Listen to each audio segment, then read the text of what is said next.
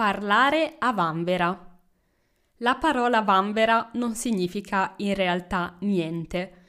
Parlare a vanvera però significa parlare, parlare molto di solito, ma senza dire qualcosa di sensato, quindi parlare molto senza effettivamente dire niente, niente di pertinente, niente di utile.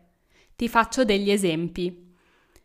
Ieri ho provato a spiegare a mia mamma la mia difficoltà, ma lei non mi ha ascoltata, poi mi ha dato dei consigli, ma parlava a vanvera, cioè non diceva cose pertinenti, parlava ma senza in realtà dire niente.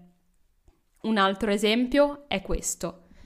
Se non hai niente da dire, è meglio tacere piuttosto che parlare a vanvera. Cioè, invece che dire cose a caso, è meglio stare zitti. Ti è chiaro questo modo di dire?